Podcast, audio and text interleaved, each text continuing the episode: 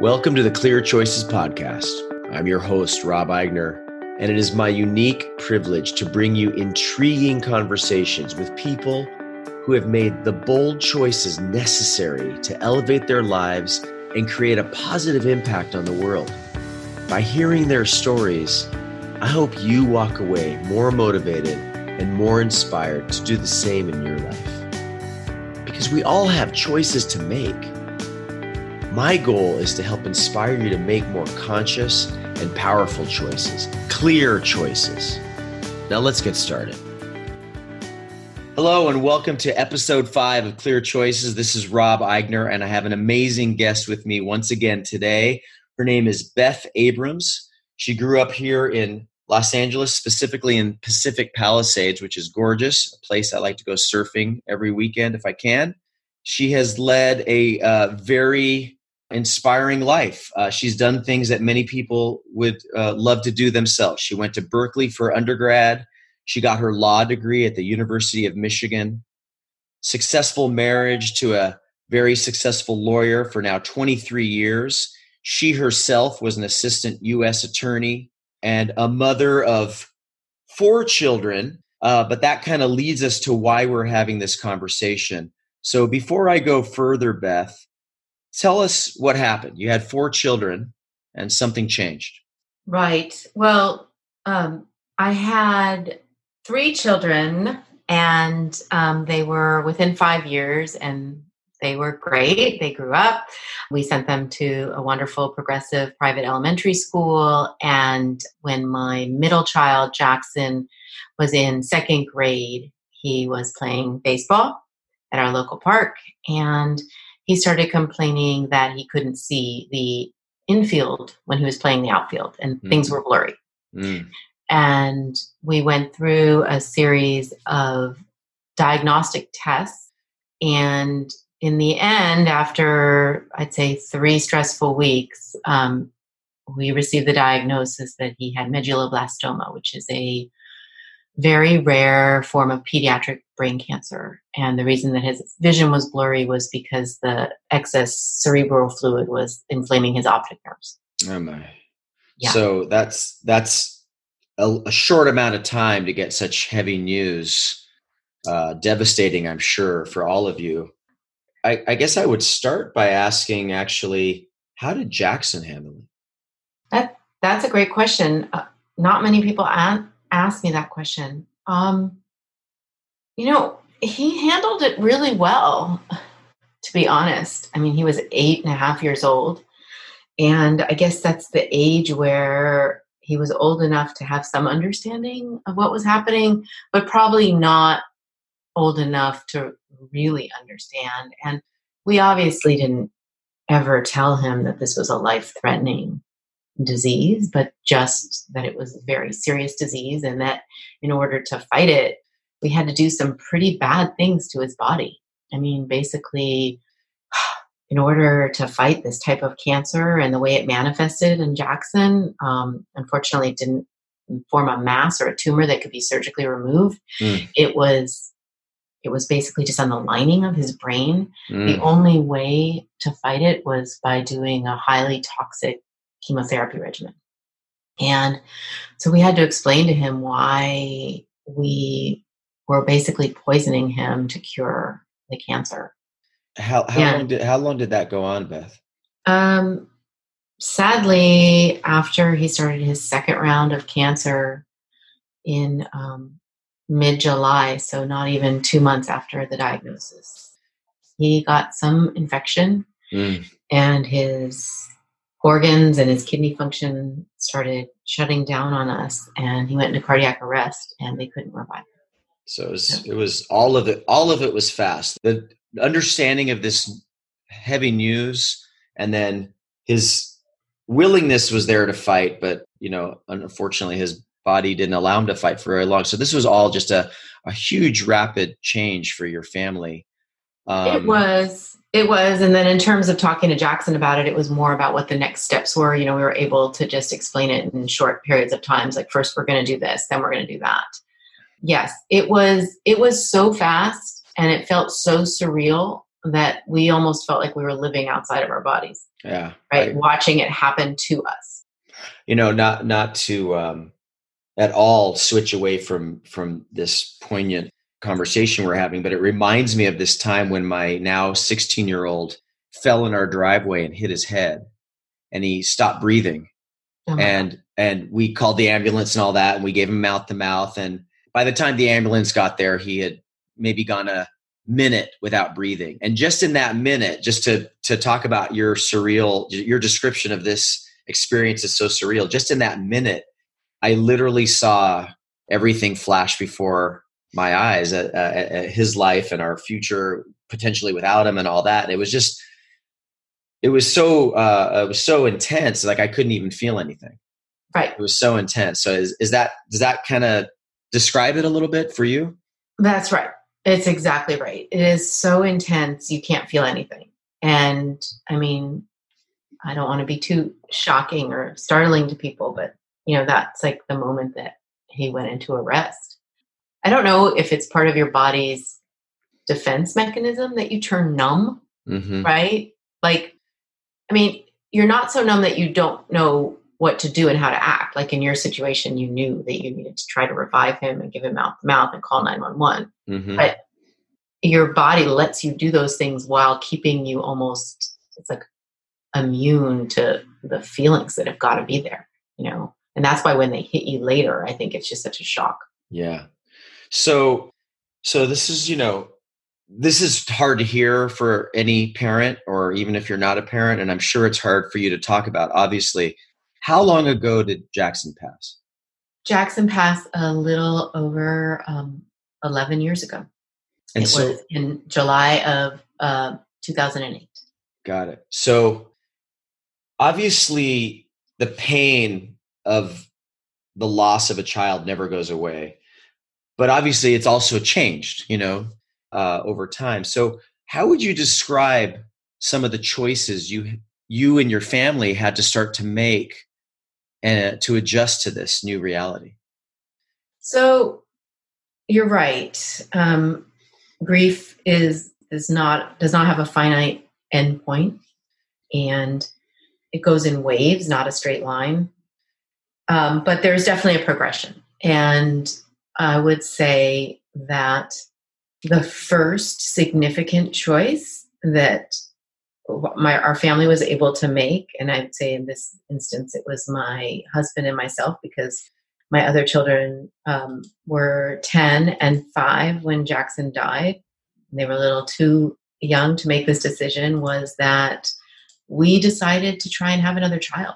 Interesting. Um, how, how quickly how, how soon after did you make that decision so Jackson passed away in July and July 21st. And I would say my husband and I were sitting on our couch. We did a lot the first few months after we lost Jackson. And the kids were at school. And we just started talking. We did a lot of crying and a lot of talking. Mm-hmm. And I turned to him and I said, Do you ever think about having another child? I know this might just sound absolutely insane. I was 43, he was 46. We were not of the age where that would be a normal thing to think about. And he turned to me and he said, Yes, I do. And we just looked at each other and we just knew at that moment that that was the right choice for us. It was it was like imagine living in a fog so deep you can barely you can barely move and having both of us have us that same level of clarity about a decision mm-hmm. and that's what happened you know I, I often on on this podcast ask people you know how much of your decision making is systematic and logical versus intuitive what role does intuition play? This sounds like it was a fully feeling emotion based and intuitive kind of thing to get you towards healing. There that's right. We we both had separately identified this crazy idea right? As a way forward for our entire family. And no one had suggested it to us. We hadn't, I don't know why it came into both of our minds. And I think a lot of decision making is that way. If you go back to the like very, very critical decisions in your life, sometimes you have no idea how the idea came to you, right? You just know in retrospect that it was the right idea. And, you know, we were terrified. We were terrified of moving forward in this way because we were setting ourselves up for a lot of emotional heartbreak. And we were setting ourselves up in a situation where we really couldn't handle the heartbreak that we had. Right. And, so, and, and did, did that decision to have, you know, three kids or, you know, a fourth child in your life, uh, did that make you guys feel better right away? Did it change? Did it change? Did it give you something to look forward to, or like I don't know how to just I don't know how to ask the question. I guess I, I understand exactly what you're asking, and I think it did because it gave us something to work together towards. And I, I joke, and and in this to anyone that's had a serious loss or illness, like I joke that you know, once we had a path forward and and my doctor was saying, well, okay, you need to be you need to go and you need to have sex on Monday, Wednesday and Friday. I joke that you know, I don't know when we would have started having sex again as a mm. married couple. So it helped our marriage too, right? Sure. Because that's the last thing you feel like doing when you're grieving. Oh yeah, I could totally um, totally see that. So, you know, we had doctor's appointments, we had plan, we had intimacy again we we had something to look forward to although it was very scary too right i had been blessed um, with being able to get pregnant very easily.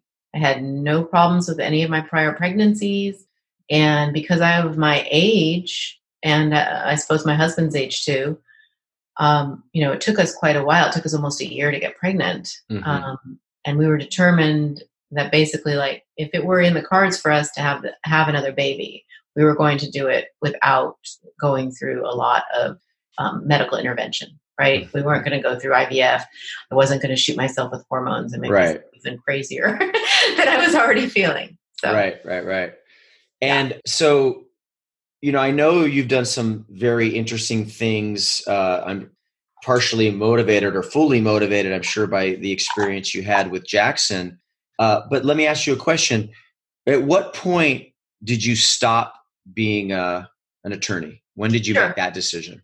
So I actually took some time off of work when, after I had Jackson, I was out on maternity leave for about eight months and my husband and i together decided it's best thing for our family if i stayed home for a while we had two kids under the age of two, basically. And my husband was had a very busy, hectic job.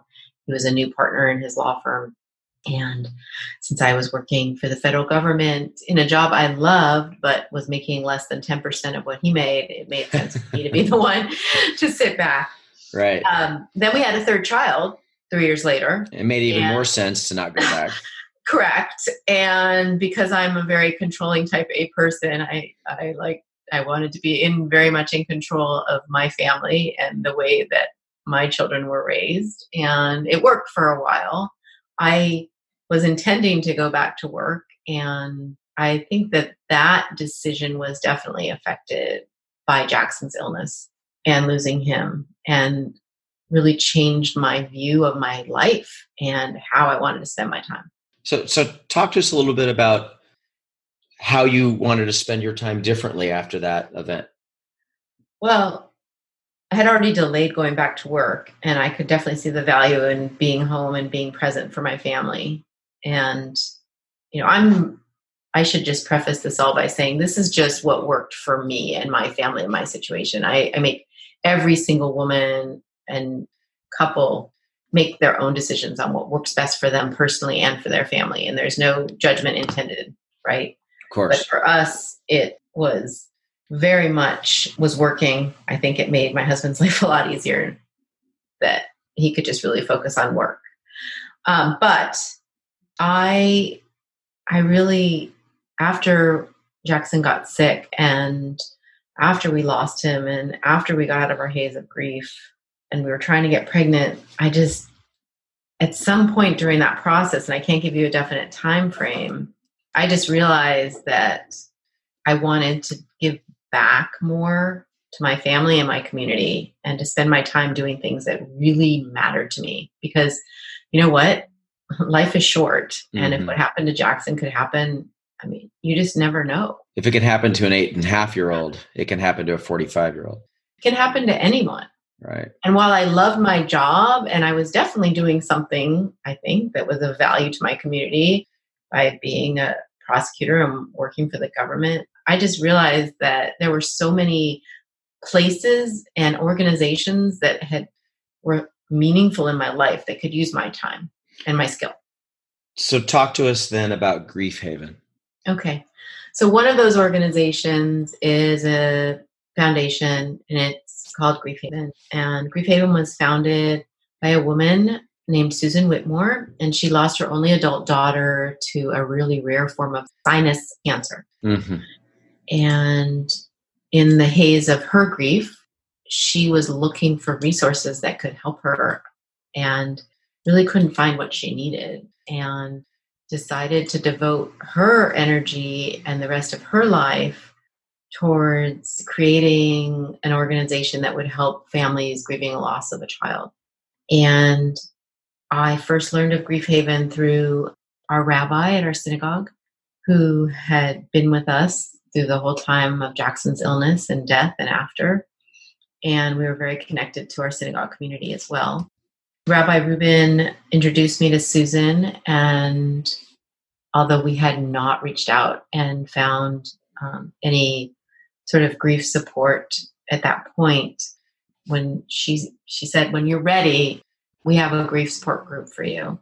And she followed up and she said, I have one spot left in a group. And we didn't know if we were ready, but we just took a, a leap of faith, so to speak, and made a conscious decision to try it. And we met eight other families that were grieving losses of their children. And that really helped our healing. And so that, that, that I'm sorry, I'm sorry to interrupt you. I apologize, Beth. I wanted to ask a question, right? Uh, when you were saying that about that it helped you, it helped you in your healing did it also keep the wound open or was it more about healing? Yeah, it's both, right? Uh, it was both. The only way I can describe it is we met as a group every every other week, and we dreaded going to that group, and we loved going to that group. Mm-hmm. Exactly for the reasons that you were saying. It was raw and it was emotional, and it made you feel like crap, and it but, made you feel great. But it was but it was necessary. It was absolutely necessary. Yeah. Well, so this feels like a good time to read you the quote that I selected for you. So I'm curious about your how this lands on you. You were unsure which pain is worse, the shock of what happened or the ache of what never will. Hmm. Right. Yep.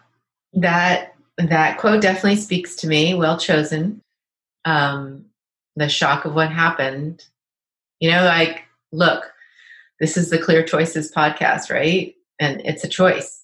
It's a choice you make. You can focus on what happened and trying to wrap your head around that. Okay. Or you can choose to focus on the ache of what will never be, what will never be my son's life, and what will never be my ability to parent that child. And you have to make a choice and i i guess do some armchair therapy here but i think if you get stuck in focusing on the why why? Why did this happen to me? Why did this happen to my kid? Why is there cancer? Why? Questions that really can't be answered. Mm-hmm.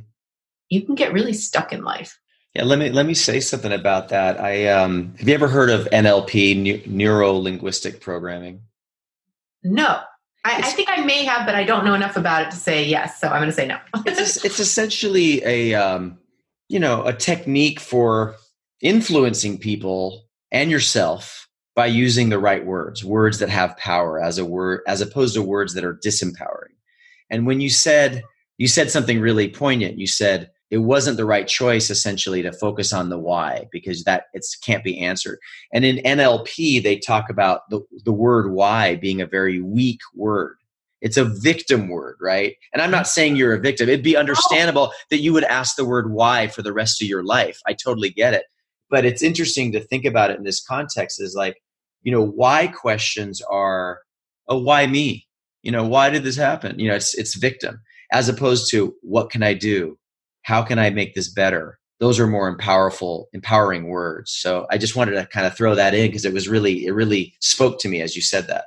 Oh i mean so i never really heard of nlp or the power of those words but i've always believed that without knowing it was a thing right? Right. Um, yeah i'm not a big why person and when my kids get stuck on the why, I try to move them past that too. It's just always been my natural parenting instinct. Yeah, in my in my leadership role in in the business world, when people always come to me and they throw a problem at me, I would always say, "Okay, so don't tell me what we can't do. Tell me how we're going to fix this. You know, don't tell me all the reasons this is a problem. Tell me what our options are.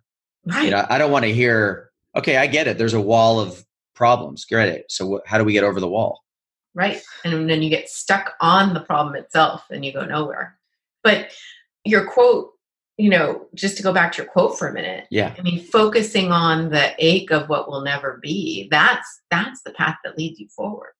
Because, because if I want to honor yes. well, because if I want to honor my, my child's life and my role as his parent, or just my role in a society where these things can happen, then that that makes me feel more motivated, right? To do so that that ache is fuel. Correct. You choose to I, use the pain as fuel. Right. That I can volunteer my time for an organization that helps other families like me and other parents. I can, you know, rally my family and my community to raise money for the Pediatric Cancer Research Foundation to honor my child's life right? Yeah, yeah. You know, uh, as you as you may know, uh, Beth, I think when we prepped for this uh, uh interview, uh, I told you that the impetus for me doing this show was my parents having survived the Holocaust, and and certainly not every episode is going to be about the Holocaust by any stretch of the imagination, but you know, it it it strikes me like this is not to compare levels of pain. There is no comparison. It's not like you know one thing is worse than another when someone goes through a horrible tragedy but but when i think about my parents and what they went through and how much family they lost and how much suffering they saw and then to come here to this country and kind of use that as fuel to to go back to our previous conversation to use that as fuel to create this amazing legacy it seems to me you're kind of just doing the exact same thing I think on a much smaller scale, but I like to, I hope that that's what I'm doing. You know, I hope that I'm setting up a model for my children and for those around me where they can say that I made the best of possibly the worst situation a parent can ever face. Yeah. Right. So, talk to us. Uh, besides um, the great work you're doing with Grief Haven, you're also doing some cool stuff with something about the basketball. well, so when my son Zach, who is now 21 years old, was getting ready for his bar mitzvah, you know, it's a tradition in our synagogue and most synagogues to do some sort of tzedakah or mitzvah project around your bar mitzvah, some sort of giving back. And he really wanted to do something to help kids like Jackson. And he, on his own, I did help him find the phone number and the email address, contacted one of Jackson's doctors and he said, "Look, I want I want to help kids like Jackson. What what organization mm-hmm. should I raise money for or volunteer for?" And and we came up with two ideas. One was in fifth grade, my boys went to a progressive private school, so they like they learned to knit, wow. and we. The, I helped Zach coordinate the entire fifth grade at his school. It's like 55, 60 kids to knit little blankies and beanies for um, kids undergoing chemotherapy. Oh, and oh, nice. Yes, it was, it was. It was quite a sight watching all these fifth graders carrying jocks in their, you know, um, in their jerseys, and everybody carrying around their little knitting needles and bags for a few months. It was really, it was a great project. So that was one little thing we did, but but with a big impact, right? And and then the other thing that Zach learned about was an organization called the Pediatric Cancer Research Foundation, and it is a there are very few organizations that focus only on pediatric cancer. And pediatric cancer is different from adult cancer, and the treatments need to be different. I mean, that's the reason we lost Jackson was because he had an adult treatment thrown on his eight-year-old body, mm-hmm. and his body couldn't handle the toxicity that mm-hmm. was necessary to fight the cancer. Mm-hmm. Plus, the effect of those types of chemicals in growing bodies and brains leaves um, survivors of child pediatric cancer with a whole host of developmental problems and a high risk of developing a secondary adult cancer. So we almost a no-win situation. It is really a no-win situation. So we really Zachary, sorry to get back to the question. Zachary learned about this organization and it has it's really well run and 80% of the funds they raise go directly into pediatric cancer research. And that's called? The, the organization's Pediatric Cancer Research Foundation. Ah. The PCR, PCRF. Sorry. So they do an event. If you're you're getting to my basketball event, um, yeah. Jackson and Zachary both play basketball, love basketball, were huge Laker fans, and they have an event that aligned with this basketball and cancer re- research interest, funny enough. It's called Dribble for the Cure. And every year, UCLA hosts this event, and the men's and women's basketball teams, and also the other athletic teams there, are there to support it. And they basically have a little dribble around the UCLA campus, and they end it in um, at the Pauley Pavilion. I think you've been there. Yes, with us one year. I have. I have. And, and Clear Choices and, will donate this year. Thank you. We really appreciate it. My pleasure. Um, and basically, you know, all the money raised goes to the PCRF and it's sponsored by UCLA and the basketball teams. And our family and our supportive community, including yourself, over the last nine years has raised almost $200,000. Wow. That's a difference maker. Yeah, it really is. And and it's healing. It's got to feel good to your kids. It, that is what is so great. It's right. not only great for the organization, but it's actually something my kids can do. When Zach graduated high school and left for college, my daughter Sarah and my nephew Eli, who are the same age, and they are now 16 years old, they have been running the event. And mm. when they go to college, I think my nephew Noah will run the event. And then when Noah go, goes to college, my son Judah will run the event. And at some point, I bet it'll fall back into my lap, and I will be, I will happily do it. That's uh, that's so powerful. So so let me um, kind of switch gears a tiny bit. When you look at all these choices that you've made, from how you elected to grieve to having another child to not working and being involved with all these amazing organizations going back to your you know three now three surviving children how would you say they made choices around dealing with this? And how did you support that or help that or facilitate that? That was you know helping our children after they lost their brother was not easy. One for many reasons. One, we were grieving and didn't see a lot of hope for ourselves the beginning. Mm-hmm. Um, two, they were different ages and so different, right? They were 10 and 5. Different they, different coping skills. And different kids. They have such different personalities. Right. Um it just it was it was hard. We didn't even know how to help ourselves our grief support group helped us a lot because we talked about a lot of the parents had other children and we talked about the things that they could do um, that we did and the things that worked and didn't work but i will say this because we had other children that we needed to help and they were our top priority that was something else that really helped us move forward after the loss. We couldn't, we didn't have the option to just bury ourselves in our bed and not get up, right?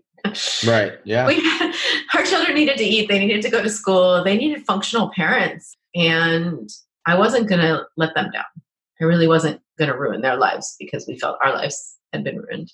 Zach really wanted, he was the 10 year old. And Jackson died over the summer, started fifth grade, you know, a month later. And Sarah started kindergarten at the same time.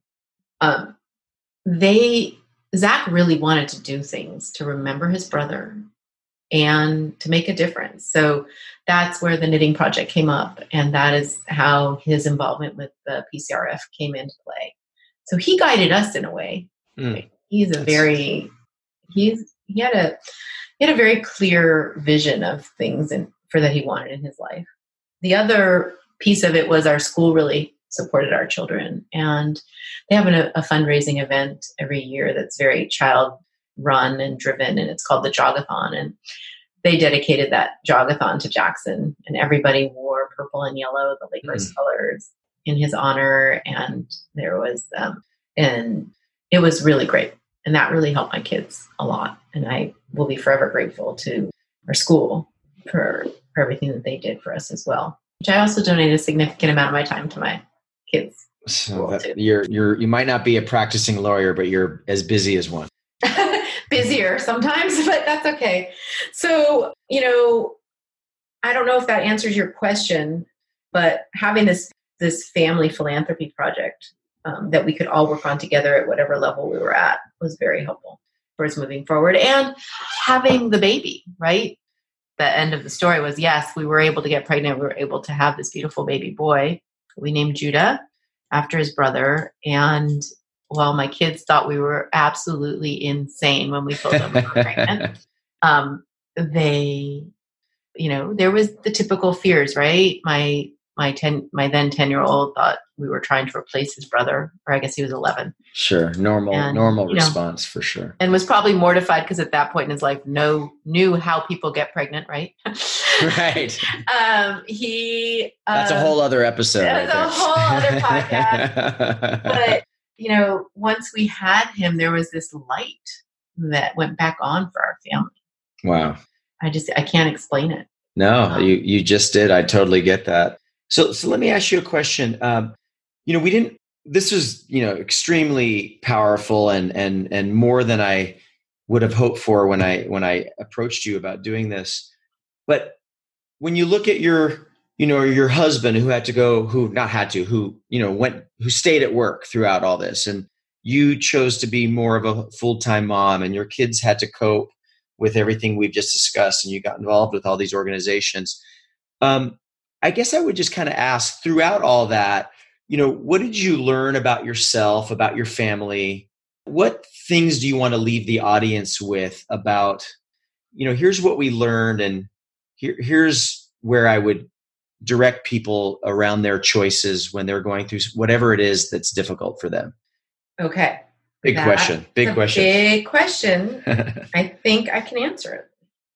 I would tell everyone you are so much stronger than you think you are. Hmm. Um, I bristle when people say, I don't know how you do it. I could never have done it because I feel like there's an implication that the norm should be you just crawl into your hole and never come out again, right? Right. You should be that upset and that and and that have that level of grief that it would stop you from living your life. And I say no. I say no to that. I think that learning that you are strong people are strong and you can learn to live with your loss it becomes part of you. It is your new normal. And while yes sometimes that loss will leave you floored and and not very functional most of the time that loss can fuel you and lead you to lead you on the path where you want to go. Mm.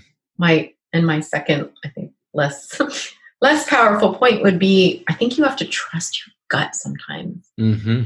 And not every decision that you make in life is going to have a full rational an analytical basis behind it, right? Like, I just go back to that moment where we decided to try to have a baby. It was pretty crazy for us to think about doing that, right? Sure. For so many reasons. But it was the right decision. You know, you know what's interesting about what you're saying is that um, you know, if you listen to the very first episode of this that I did, I talk about the 35,000 choices that people have to make on a daily basis, you know, whether I'm going to wear khakis or jeans or what mm-hmm. freeway I'm taking and then the more difficult choices. And uh and and so often in all these interviews I've been doing with interesting people, a lot of it is just kind of you have to go with your gut. And and the thing that I always um, think of to myself when I hear someone like you say that is and you know if you go with your gut the worst thing that happens is it wasn't the right choice and you then make a new choice like you know it's yeah it's it's usually not an end it's usually just a okay that fork there's another fork coming up in the road so i just have to take a different fork now and this still serves some purpose even if it's and i'm going to use air quotes that nobody can see uh, you know the the wrong choice you know it still informs us and gives us knowledge and wisdom and experience that leads us to that next thing. Do you agree with that? Oh a hundred percent. I mean because i think that i think that if you just think about what we've talked about it's the getting stuck and not being able to make a choice that is really what holds people back in life that is powerful. Yeah. That's it's simple and true and super powerful because and, people yeah. get stuck in you're you're so right they get paralyzed. Correct. And sometimes you just have to go for it. And i know that any bad choice i've made in my life led to the best choice in my life right? Even just with with in my marriage and and who i decided to spend the rest of my life with i look back at my prior relationships and the decisions i made and i realized that i don't think i would have gotten to the place i was to to choose to marry my husband if I hadn't had that pri- those prior experiences. Those other experiences, yeah, yeah, to make you ready for what that relationship would bring. Absolutely. So agree with you 100%. Well, Beth, I cannot thank you enough. This was really powerful and really honest and I appreciate your authenticity and your willing to sh- willingness to share. I mean, again, not to put words in your mouth, but I, I can only imagine it's it's never easy uh, to talk about it, um, but I really appreciate you doing so. And I would like to ask you to actually send me any link you want to send me that you would like me to post on the website and connect to your broadcast of this. So uh, whether it's the dribble or the and any of the other organizations uh, that you're involved with, you know, we'd love to support here at Clear Choices and get it out there to our listeners. Thank you so much for having me. I really enjoyed talking with you. All right, you too. Thank you so much. Thank you so much for joining us. If you've been inspired and motivated by what you heard today, please subscribe to the show so you don't miss an episode. Post it on social media, invite friends, and let me know if you have any potential guests. While you're there, leave us a review. We'd love to connect with you as well, so check out our Facebook page by searching Clear Choices. I'm available for speaking engagements, and you can find more information by visiting our website at clearchoices.live. And all this can be found in our show notes. Join us next week for more inspiring stories that can help us all make clear choices. Thanks for listening.